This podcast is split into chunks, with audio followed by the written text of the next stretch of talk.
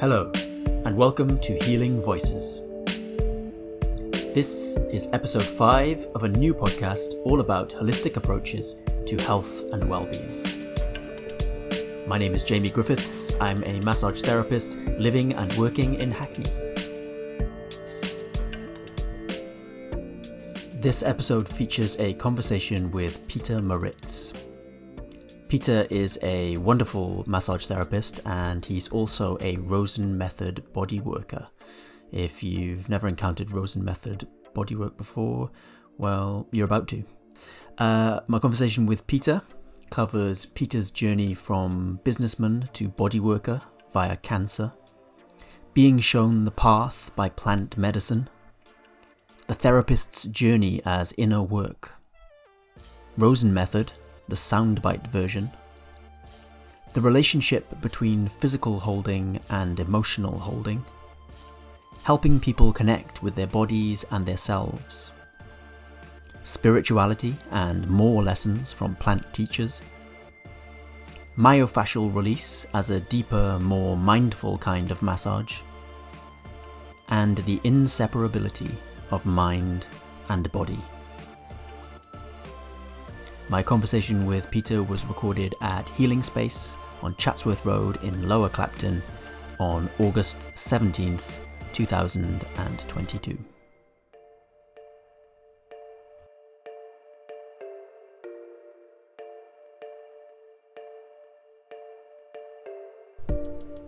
Okay, I think we're good to go. Is that recording? That's recording. Yeah. Okay.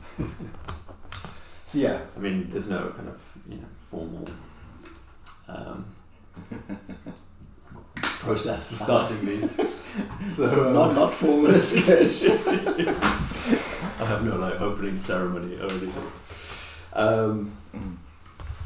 first of all, your name, Pieter Maritz. Maritz, yeah. Maritz. Yeah. That's the right pronunciation. That's me. Okay, well, Pieter Maritz, welcome Thank to you the very Voices podcast. It's lovely to be here. Thanks, Jamie. Um, thanks for coming on. Um, so I don't want to like in the last conversation with Tasha, I launched right in with, "Are you a sound healer?" And she was Mm. like, um, "Yeah, but I'm like a lot more than that." Mm-hmm. So I'm not gonna put a label on you. I'm just a massage therapist. Massage therapist. That's okay. Great. But yeah, but big but. yeah. Um, well, what did we start with? Like, what brought you to massage therapy? How did your life My start? genesis. What? How Ah. did you get here? Well, listen, it- it was never on the cards. Um, I had a few previous careers, but the last career that I had was uh, uh, in hospitality. So I had a sort of like a fairly big um, catering business. Okay. So I was Mr. Businessman with Yeah. a big sort of commercial kitchen in Shoreditch and working 60 hour weeks and, you know, Wow. and then I got really ill. Well, yeah, it was an interesting year. I had a bit of a, like an epiphany, you know, that my life was meaningless. How long? How long ago was this? This was in uh, 2015, 2016. Yeah. Okay. So I, to cut a very long story short, I just sort of uh, came to a point where it wasn't even like a kind of conscious decision. It was my body kind of telling me that like I wasn't living in any kind of way that felt congruent. You know, like my private and uh, sort of inner life was one thing, and then I had to sort of be in the world in another thing, and they just didn't match up. And uh, I decided to stop. That was literally all it was. I couldn't figure out how I what I needed to change, how I could do what I was doing uh, better to sort of nourish me in a different way. And I sat with it and sat with it, and I just got more and more sort of unwell in my body until I just decided, well, I just need to stop, and that's what I did. I closed my business and uh, sold it off to a lot of a lot of the equipment to charity, and I didn't want to make money from it. I just got rid of it, and then literally the last week that I was in business, I was packing up uh, my business. Literally, um, I'd had like an ongoing sort of issue um, that I went to the doctor with, couldn't get sorted, and eventually went to a specialist and I was diagnosed with cancer. So that was literally the last week, and then that, you know, cancer becomes like a journey in itself, and you go into the sort of treatment. I was too overwhelmed to consider any options, so I just went like everybody else does into the sort of Western medical system and the NHS, and they looked after me really well, and I came through it, and I'm okay now, uh, sort of after five or six years, what it is now. Um, but that became like an interesting journey, you know, as this like sort of living with the disease, living with the treatment, which is pretty horrendous, you know, to be fair. And I guess it sort of brought me into like a sort of intimacy with myself that I I then recognized was what I was asking or needing in my life. Right. And you know, I work with plant medicine, so many months later, after I was kind of uh, okay with the cancer, I thought, well, I'm going to go to the jungle and just sort of take some sort of natural stuff and just see if I can clear out my system and ask what to do. And bodywork came out of that in one of the sessions that I did. Wow. Okay. Yeah, very mysterious. I mean, ayahuasca is like a, a whole different podcast. We can talk for days about that. But Yeah. yeah, I got to, I kind of just, I sort of just put the intention out in one of the sort of ceremonies and said, well, I've learned so much, but what do I do now? You know, like, well, how do I put all of this learning and processing into some sort of form in my life? Because I was coming back to London with no career, no job, Right. Yeah. just did a lot of sort of inner learning. And in that ceremony, I was kind of shown just that I was going to be with people hands on, but it wasn't massage, it wasn't this, it wasn't that. And I was just completely mystified, but I just immediately knew that was it. That just kind of keyed in, you know, it was like sort of something that I hadn't recognized in myself before that was kind of shown to me Right. and I was talking to one of the other uh, people on the retreat. Uh, a friend of mine now uh, lives in Finland, and we were sitting by the river uh, in the Amazon, in the jungle, and I was getting to know her. And I said, "Oh, you know, like, what do you do?" And she said, "Oh, she's a Rosen Method bodywork practitioner." I said, "Oh, s- never heard of that. What's what is this?" And she says, "It's difficult to describe. You know, it's kind of like a you sort of it's a sort of touch-based therapy, but it's kind of very therapeutic. And the more she was talking about it, the more I recognized that that was kind of like what I was kind of shown. So it kind of like there was like a link Yeah. to the real world, and suddenly I had something to sort of cling on to. And then I came back to London, looked into it, and went, uh, you know, like on a so what we call intensives, you know, like that's the kind of training modules, and it just fell into place. I just knew it was the work that I needed to do, and I thought, well, I'll do the training and start working, and then realized the training is kind of like goes on forever. Right. it takes.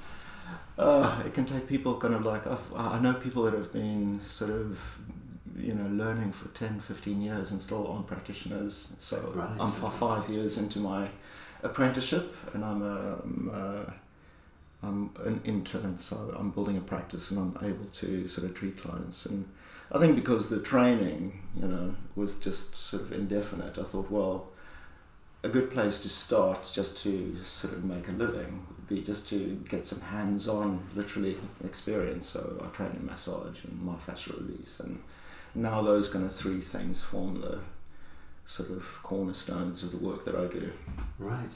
Yeah.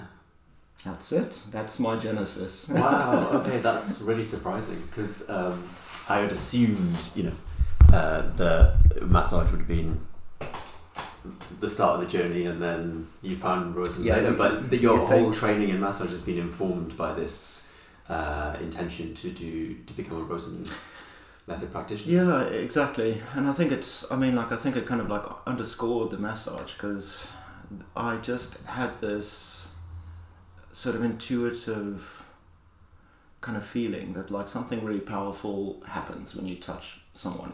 You know, like I've, I've never been interested in sort of really working in a clinical way. You know, a lot of people do that much better than I can. But there was always this kind of like mystery of like, actually, what happens when two human beings come together? Hmm. in that sort of like intimate setting, and you know, you touch them, but in a way they touch you back because something kind of resonates back, right? So.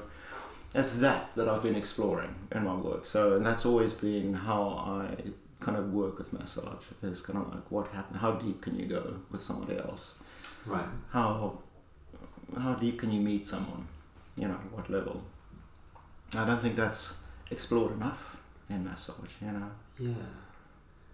Yeah, and it's um, like it strikes me that you know you you said that what kind of brought you to it was this, or perhaps this realization that you needed to um, get more in touch with your own body, or like become Exactly. more embodied. Well, why does anyone get into Yeah. therapeutic practice? Yeah. I think I think most. Uh, I'm, not, a therapist, you know, in the traditional sense of the word, but I, I, I'm sort of uh, I live with one, and uh, you know, like so, I've, I've met a lot of therapists, and I think most of them would agree that, like, you know, we get into this kind of work because we work on ourselves as well. You know, it's learning.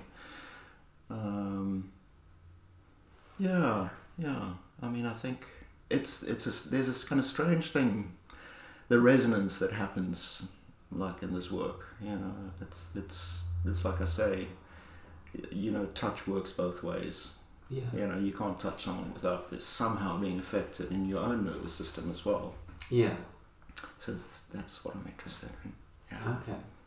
And so, like, I, I guess for listeners who are not familiar with Rosen Mm. method, we should probably unpack that a little bit more. The question that I've been dreading. Yeah, yeah, yeah. And it's kind of a question that I've, uh, yeah, I've been kind of dreading uh, talking about as well because you sent me some stuff to look at before Mm. the interview and it looks, I don't know, I'm like, oh, I I want to learn this. Yeah, It's- everybody it's should learn. Rosen touch. Um, but Yeah. yeah. if you, I guess, I don't want to, we, we don't want to put it into too small a nutshell, but it, the nutshell version is so Yeah. hard you know like and you speak to experienced rosen practitioners and like it's a perennial joke it's like what is it you know yeah.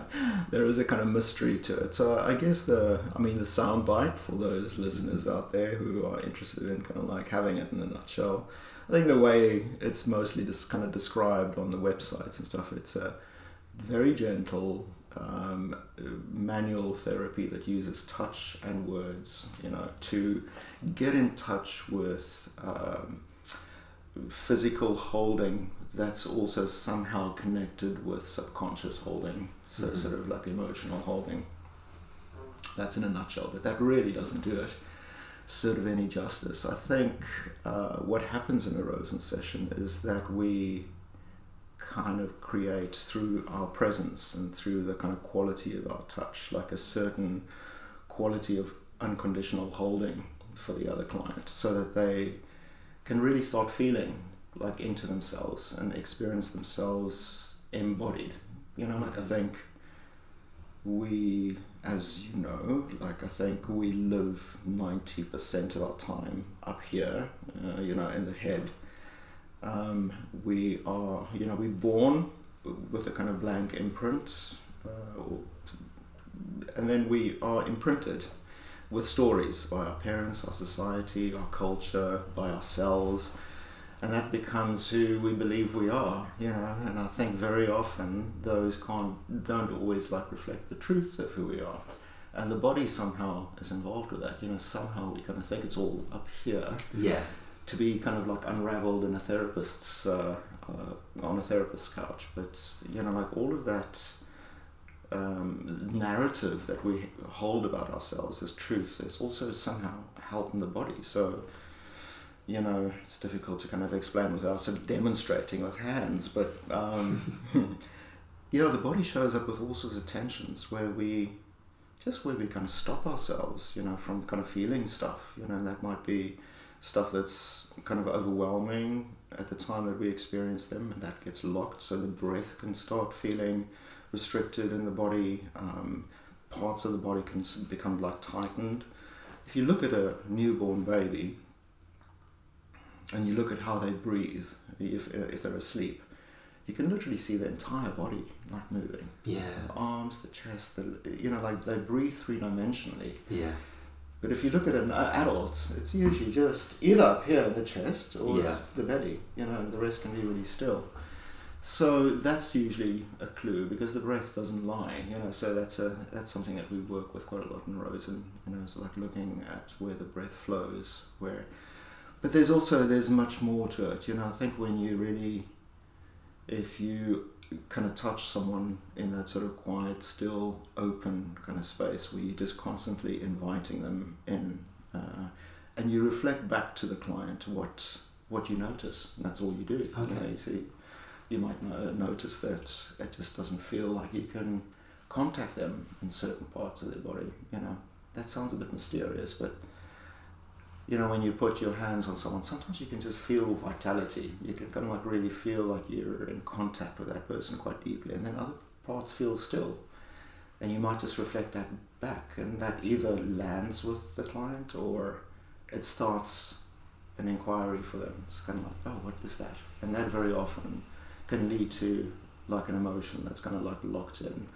And when those emotions start showing up, you know, for them in a session, it's almost as if there was this kind of like hidden file somewhere buried, like in the body, that then shows up. And when it's kind of witnessed, you know, in consciousness, in Mhm. awareness, then somehow there's this kind of integration that takes place for people so that they just start feeling themselves and start feeling all of themselves, you know, um, as embodied beings.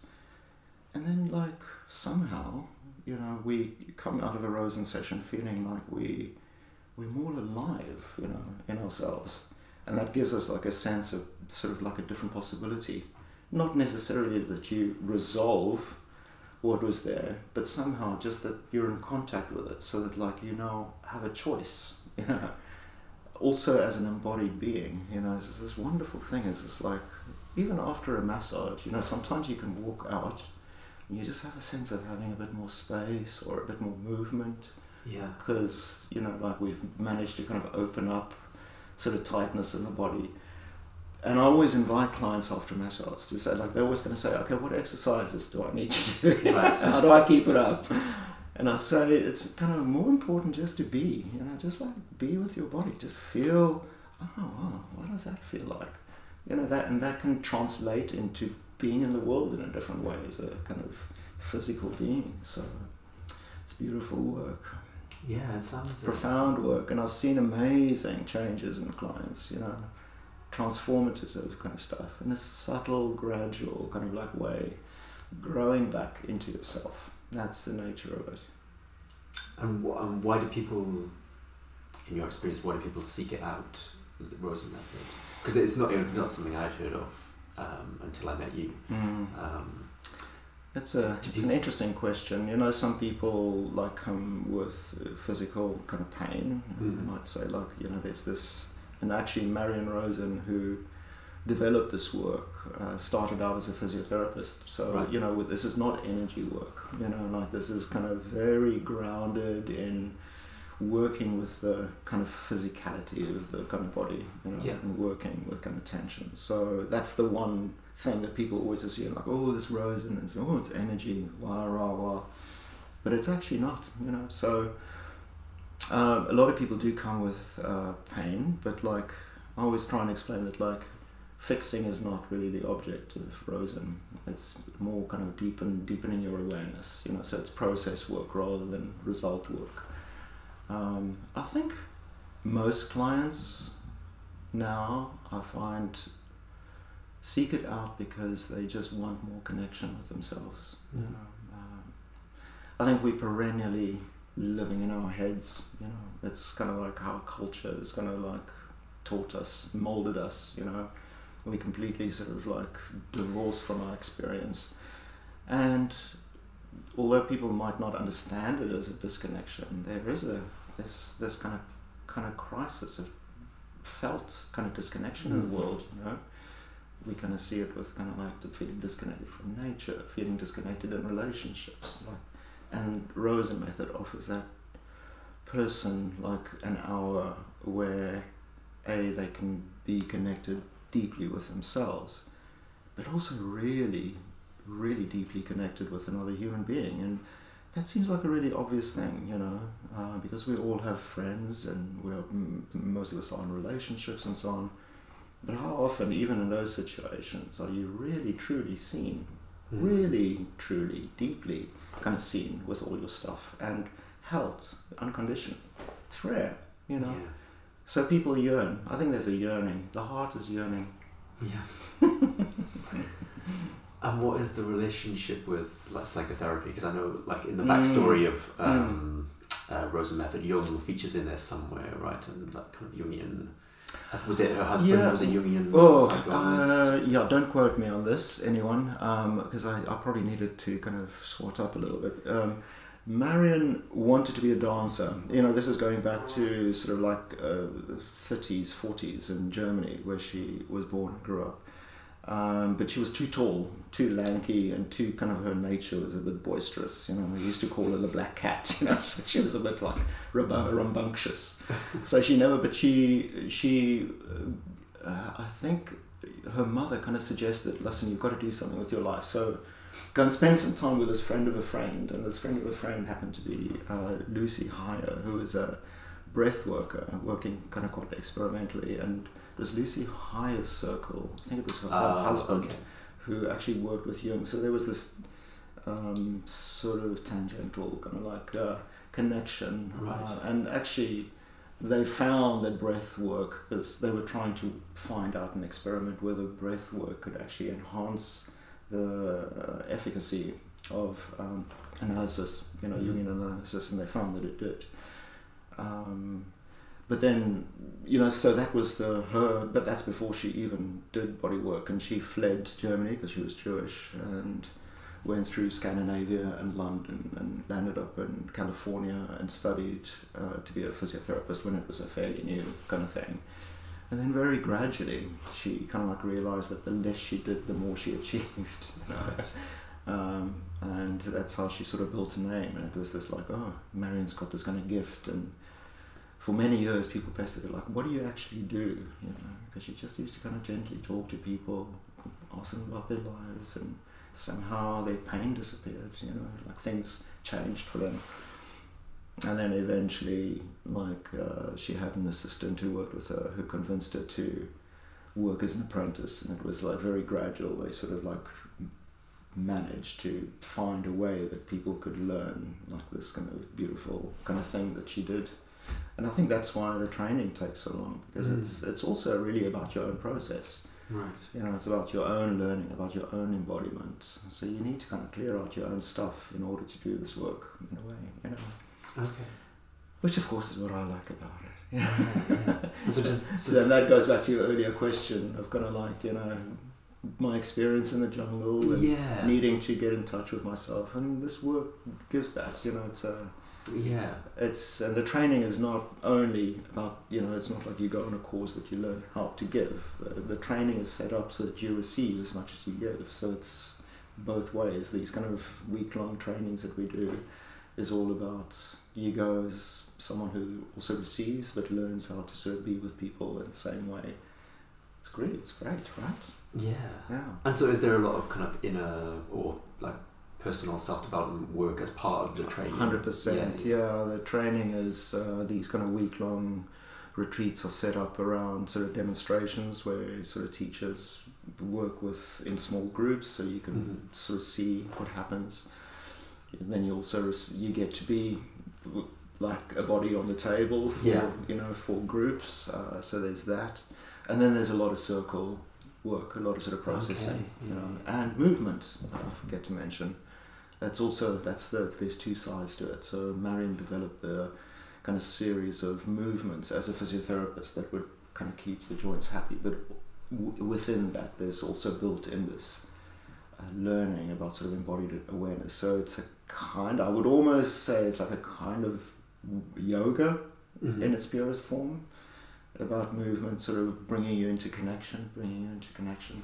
Yeah. So there's that, yeah, dancing, talking, and touching for a week. Lots of tears, lots of tissues.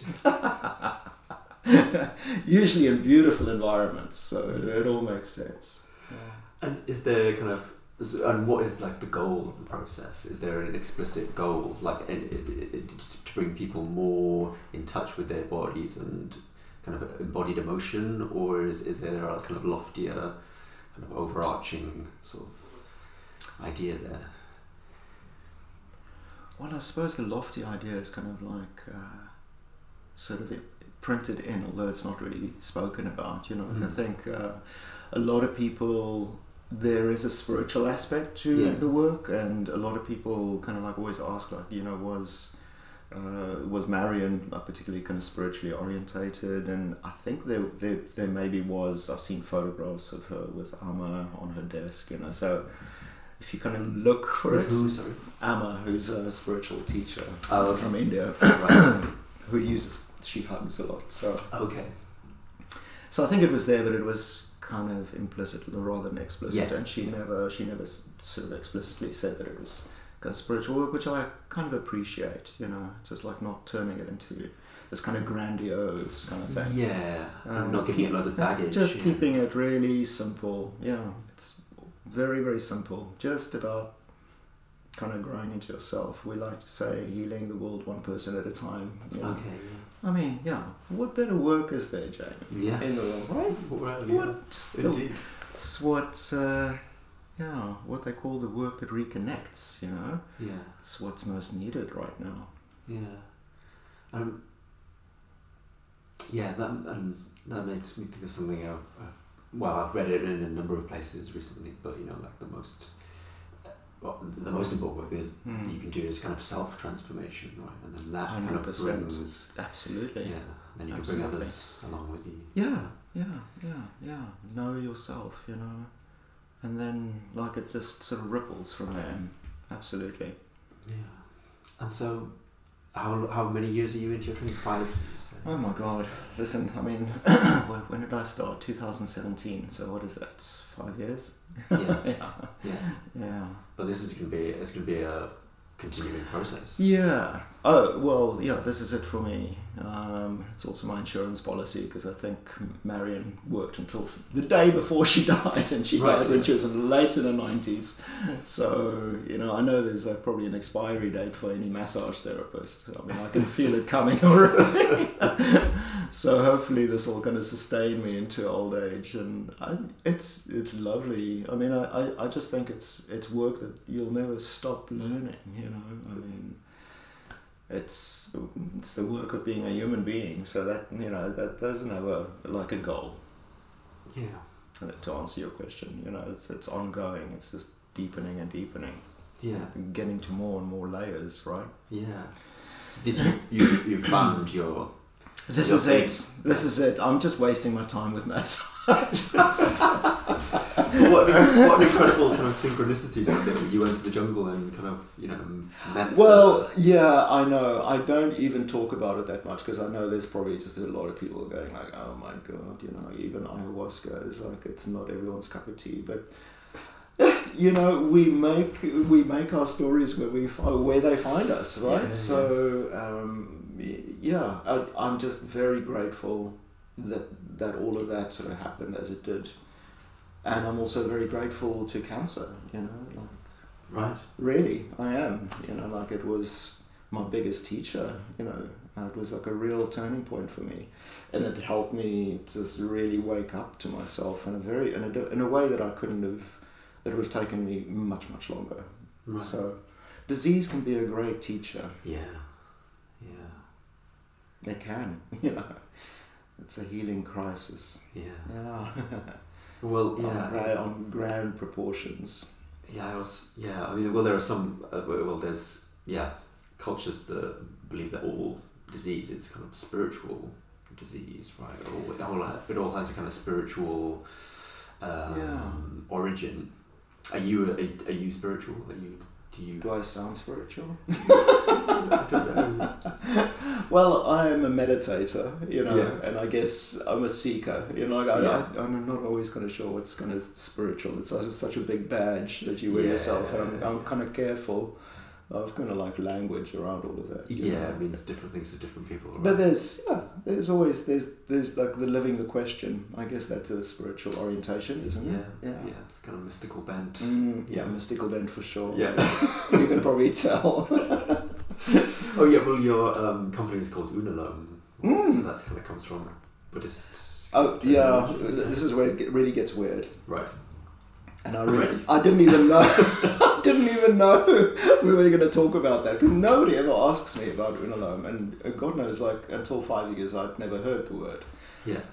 But uh, listeners, if I get any, uh, but people are just going to run away when they hear this. So Well, if you've done ayahuasca, you'll really you'll smile and you'll recognize what's going on. But like working with plant medicines, it's like a sort of like it can be like an feel like an intense download of information. Just it's so it can be so so intense and very often it's like you you kind of in this kind of space where you're receiving all this kind of stuff that you ask for and you consciously you just feel like "Um, how am i going to process it? I need to how am i going to remember any of this? You know there's a part of you during a ceremony that's completely wide awake you know and aware and so one night after a um, a very intense ceremony i went back to my little hut in the jungle and uh, the night before, I thought like, okay, tonight's the night where I write. I'm gonna make do this, do the work properly. I'm not gonna just lie there and bask in the kind of like work. right. So, Yeah. and I had my little torch and my little book and my pen all ready for me, and I came back. And I picked up my pen and I kind of like started writing, and the kind of like, and the medicine literally was so strong in my body that I just started like doing like weird little doodles, just like she was saying, forget about trying to understand Right, any of this psychologically or intellectually. And I was literally just watching the pen very closely, as you do when you're on ayahuasca. Everything is kind of like really heightened, and it drew this like weird kind of squiggle, which was really beautiful. And then it was just at that moment that you said, "That's it. That's all you need to know." You know, stop writing, which I did. I listened, and I came back and I was like reading through my notes and having a good laugh at that night where I thought I was going to be a good boy, do my homework, and all I ended up was with this kind of like weird squiggle. And then I thought like, like something told me like what like I don't know how it happened, but I think um, I came across like a tattoo thing on in, on Instagram uh, popped up on my feed, and there it was. It was the same squiggle, exactly, and I'd never seen it before, and it was like, oh, my god, what is this? You know, so I immediately uh, sort of googled more. So like, where does this? Where are the oranges? And it's actually unalome is this squiggle that uh, comes from like a tradition of uh, um, Thai Buddhism, very old tradition where the monks have these incredibly beautiful, intricate sort of tattoos on their backs, and the unalome is part of the language of that uh, tattooing tradition.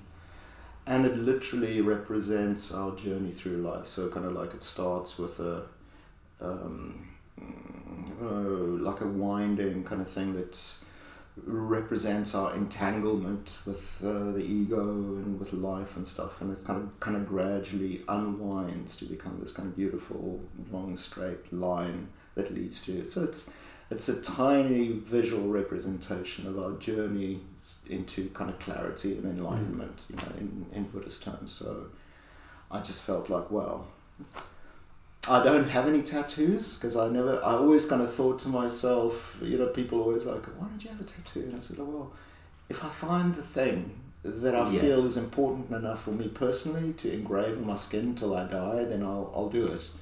And I, this might be it. I haven't, uh, Right. I haven't done it yet, but this might be it. Yeah, it just felt like yeah, it's one of those other stories. It's like I just wow, there's magic in this life, right? Yeah. These yeah. things happen, and you know, for anyone else that might just be a weird coincidence. But like in my personal iconography, it was very powerful. You know, it was a very powerful moment, and it felt like I was going into body work, and my body work was clearly I wanted it to be about that process for other people, of Mm. kind of like loosening you know, Yeah. growing, softening, opening, Unraveling. unraveling, Yeah. coming to kind of stillness, coming to some sort of embodied awareness, and so the unalome is the thing that represents that.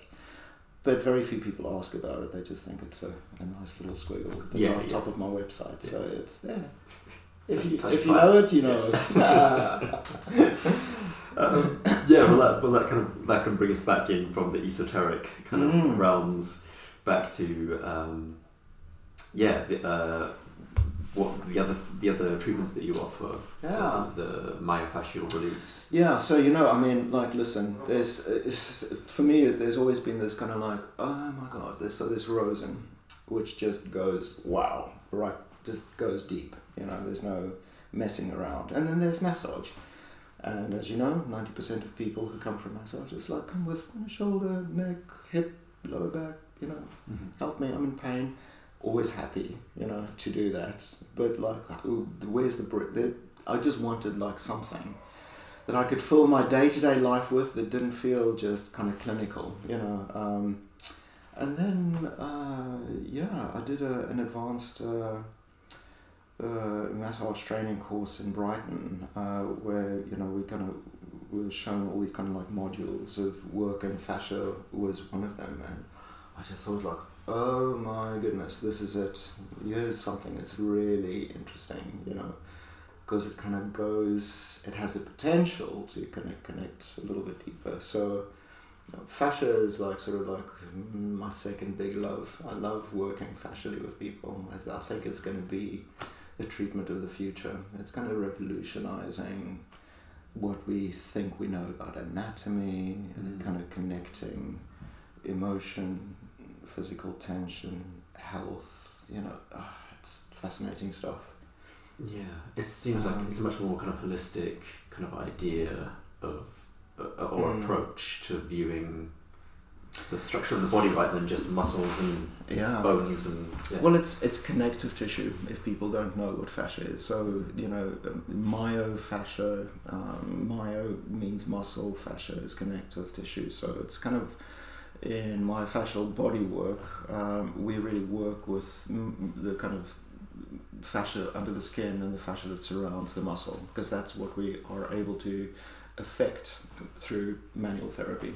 A lot of the fascia in the body is just too strong, you know, to Right. really make any difference with. So, but it is the tissue that connects, literally, you know. So it's the stuff that surrounds, uh, surrounds us, gives us shape, uh, makes sure that everything moves. Um, it gives us three-dimensional integrity because it gives us our shape. If you took the fascia away from the body, it would literally collapse.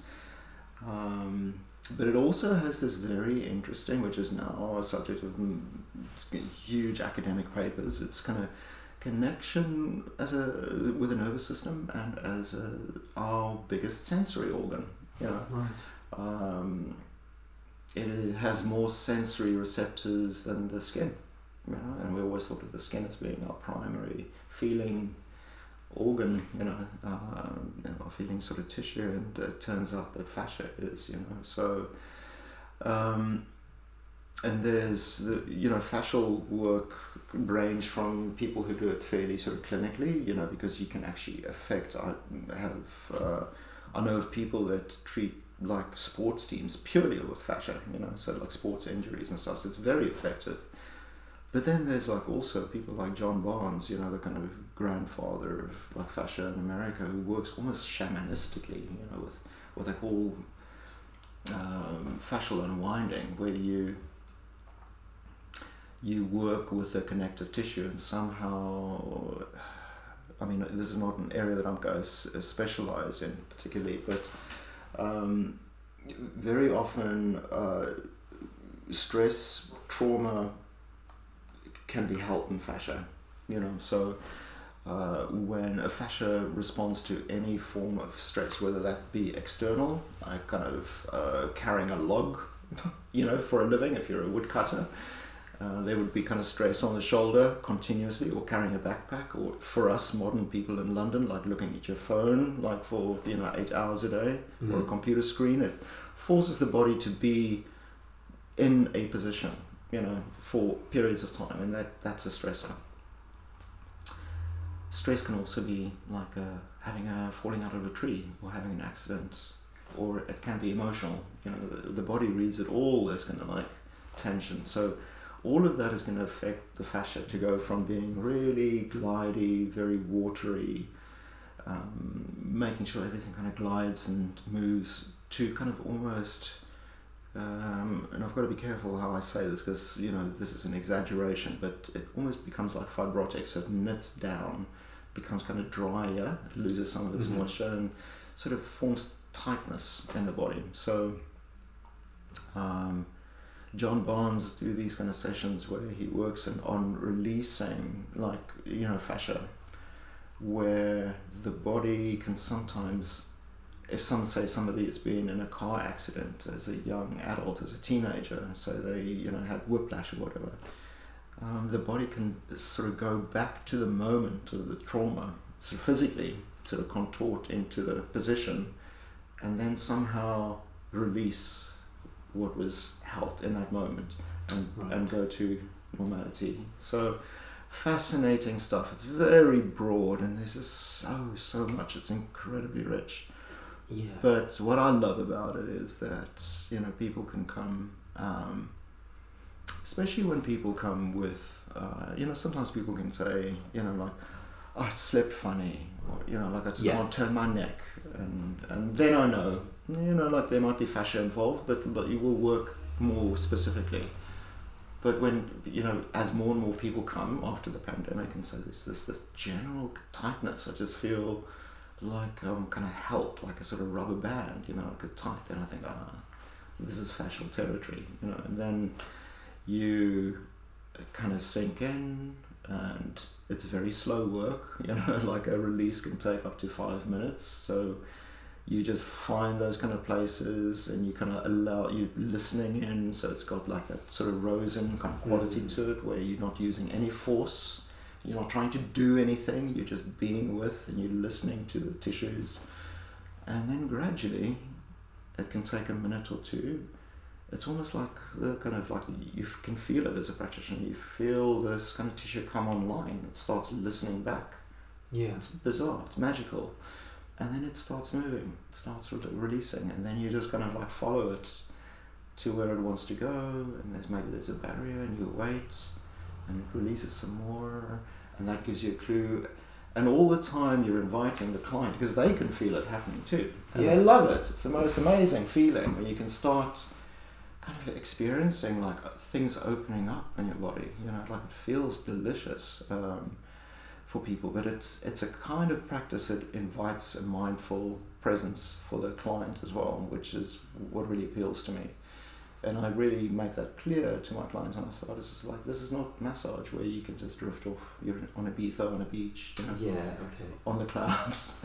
that's fine, you know. That's what we all need sometimes as well. But this work is kind of like invites you by its nature just to feel like what's happening, you know? Mm-hmm. and what's also happening somewhere else because the fascia is one continual thing. It's not a piece you know? Yeah. so if you are restricted here it might originate in your shoulder. It might actually originate in the hips or further down in the knee or something you know? It's they say it's like the kind of the like a yarn in a in a knitted jumper that like you know you kind of pull and it's sort of like it unravels somewhere else. Yeah, it's that right. Uh, in that kind of territory. So it's very mysterious and it requires the practitioner like a, to kind of like have a huge presence with a person and a kind of like awareness of where to go next and kind of what to watch for. And so it's it's very difficult to nail it down to like a protocol.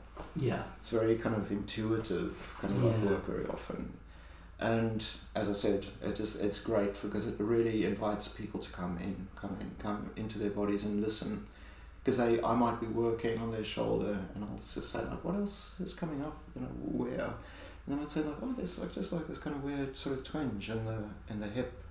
And that'll give me a clue of where to go next you know because that's probably where it's there's the next kind of spot, so you kind of like it's like following the crumbs Yeah. on the trail, and um, yeah, it's wonderful stuff. Uh, I can't. There's so much to talk about. I mean, it's just like fascia is endlessly fascinating. Yeah. Yeah, well, it's like you, you, like you were talking about earlier. You know, like we're encouraged so much um, in the modern world to like just be in our heads.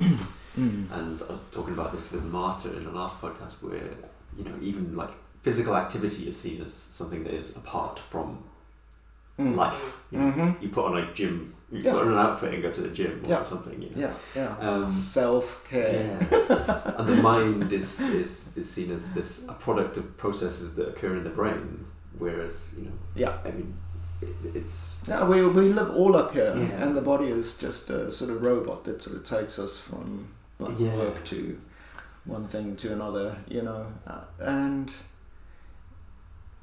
yeah, it's such a it's a mysterious thing to kind of talk about because it feels like it's it's so naturally different, and yet we've become so disconnected that we're kind of like, look, what is this embodied business? You know, Mm. like, what is that about?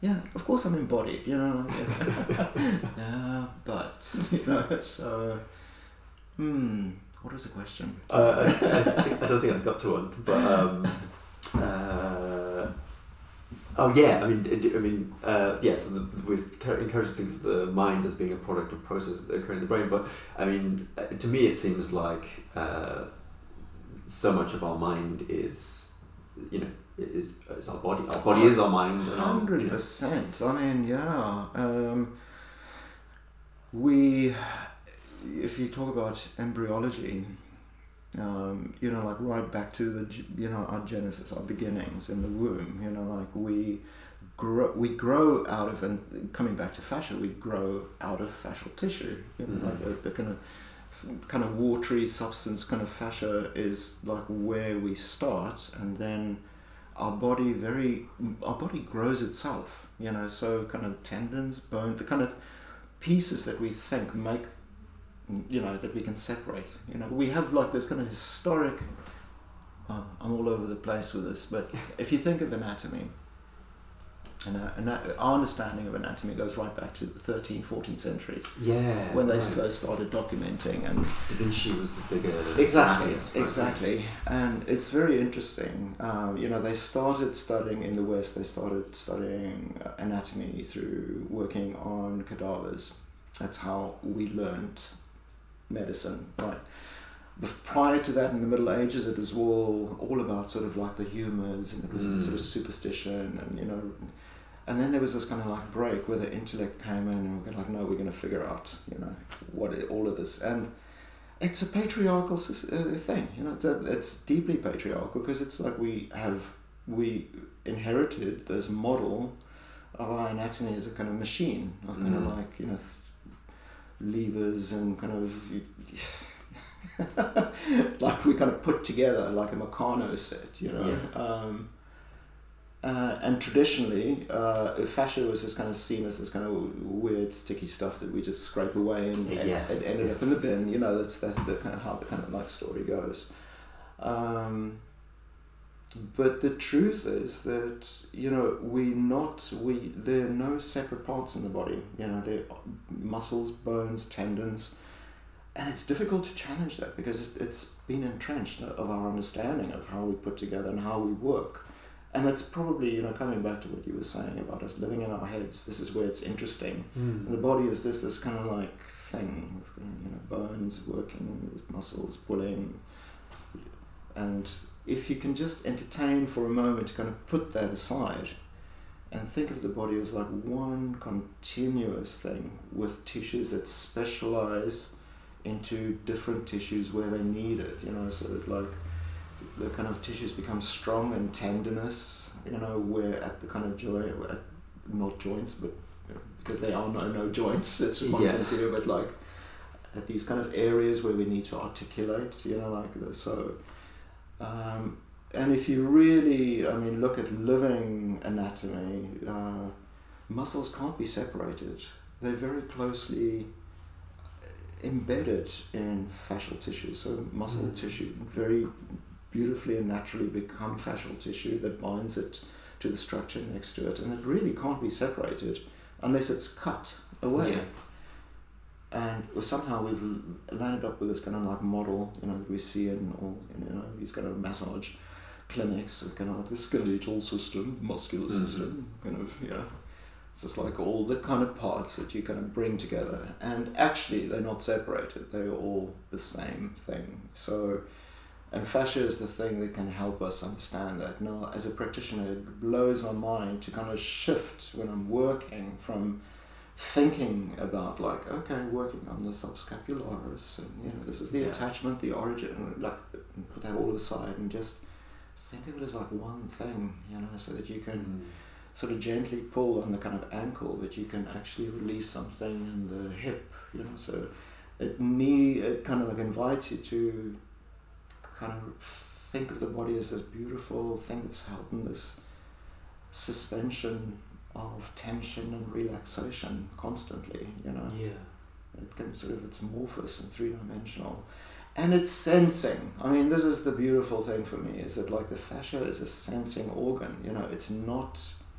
We we so we do dehumanize ourselves so much by thinking of our muscles just as these workhorses that work somehow sort of mindlessly. You know, just contracting and relaxing.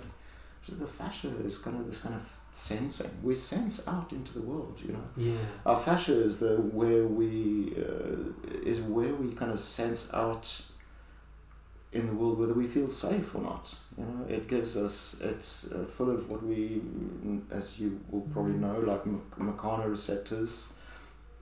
So, uh, like our sense of you know movement, um, interoception, like our sense of ourselves as like sort of like a sense of ourselves in ourselves, you know. So the, the fascia is the tissue that does that for us. Sorry. Sorry. That's okay. Sorry.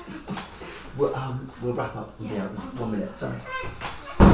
We're, Ah, we're so almost out of time. That now. was Sarah, the podiatrist, uh, who is in this room in has a client in this room in ten minutes, so Yeah. we need to wrap up. But Pieter, it's been brilliant having you on the podcast. I think we Oh. could have gone on for much longer. So will you please come back in a future date? I'd love Um, we to, Can talk more about to. fascia, Yeah. more about Rosen method, maybe more about ayahuasca. um, but yeah, um, yeah, it's been fantastic. You can be found at Unalome Body Therapy. Uh, that's your website. That's it. and that's by it. Healing Space. Via Healing Space. Anywhere else that people can find you? Uh, I work at Fix in London Fields, so I'm there uh, twice a week. But uh, all my clinic times and places where I work is on my website, unalome.co.uk. Great. Well, Pieter Maritz, thank you very much. Thank you very much, Jeremy.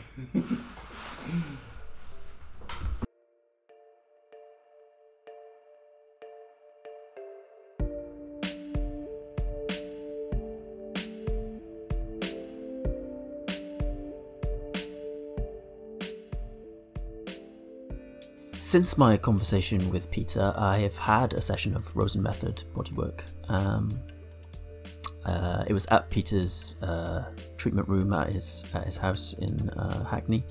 Um, it was one of his supervised sessions, so there was a his supervisor was present too. So it wasn't kind of a, a run of the mill, you know, if there is such a thing as a run of the mill Rosen Method session. But um, yeah, it was different to what you would experience if you went there as a as a kind of private client. Uh, but nevertheless, it was uh, yeah, it was a profound experience. It was very different to massage, and it's made me, as a therapist, think about massage in a different way and how kind of uh, touch can be beneficial to people in ways that aren't just you know um, manipulating sore or tired muscles. Yeah, so how to describe it? Um, so I would I was lying on a couch just like uh, I would if I was receiving a massage.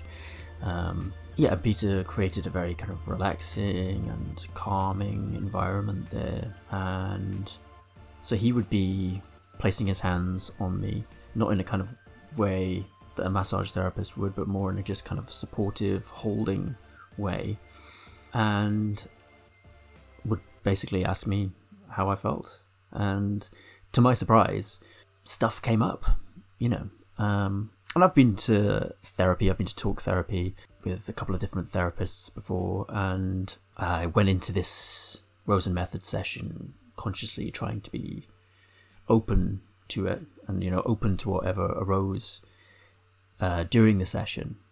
But yeah, I found myself talking about kind of an issue that I've been having recently and kind of psychological kind of block, if you like, around creativity and uh, autonomy and um, sort of about stepping into my potential. Um, and approaching that through the kind of the gateway of the body was was very different to how you might approach the same sort of issue in talk therapy. And yeah, I left feeling not like I understood the problem more, but definitely that I was more physically connected to that problem, or that the way that problem was manifesting in my mind had a physical counterpart in my body. And being able to kind of map those two onto each other somehow was really helpful in helping me make sense of it. Even though, you know, I didn't didn't come away with any great insights or um, like an, an idea of how to solve my problem, but I did feel better about it. And maybe that was just, you know, being able to talk about it, but uh, I didn't go there with the intention to talk about that problem. It came up in the session, and so that was what was going on in my body at that time. So yeah, I would definitely recommend it, uh, especially if you've tried talk therapy before. Um, it's very different to that, but I think potentially even kind of more helpful for certain kinds of issues. But as I said, the conversation with Pieter was cut short. Maybe we will get him back in the near future um, to go more into Rosen method bodywork, more into fascia, maybe more into spirituality and psychedelics. But um, but yeah, um, it was certainly a conversation that I enjoyed having, and I hope that uh, you enjoyed it too. Join me on the next episode of Healing Voices for a conversation with shamanic healer Jane Eggington. Uh, Jane is a shaman practicing in Hackney.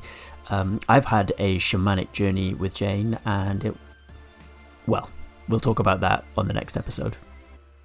Until then, may you be well.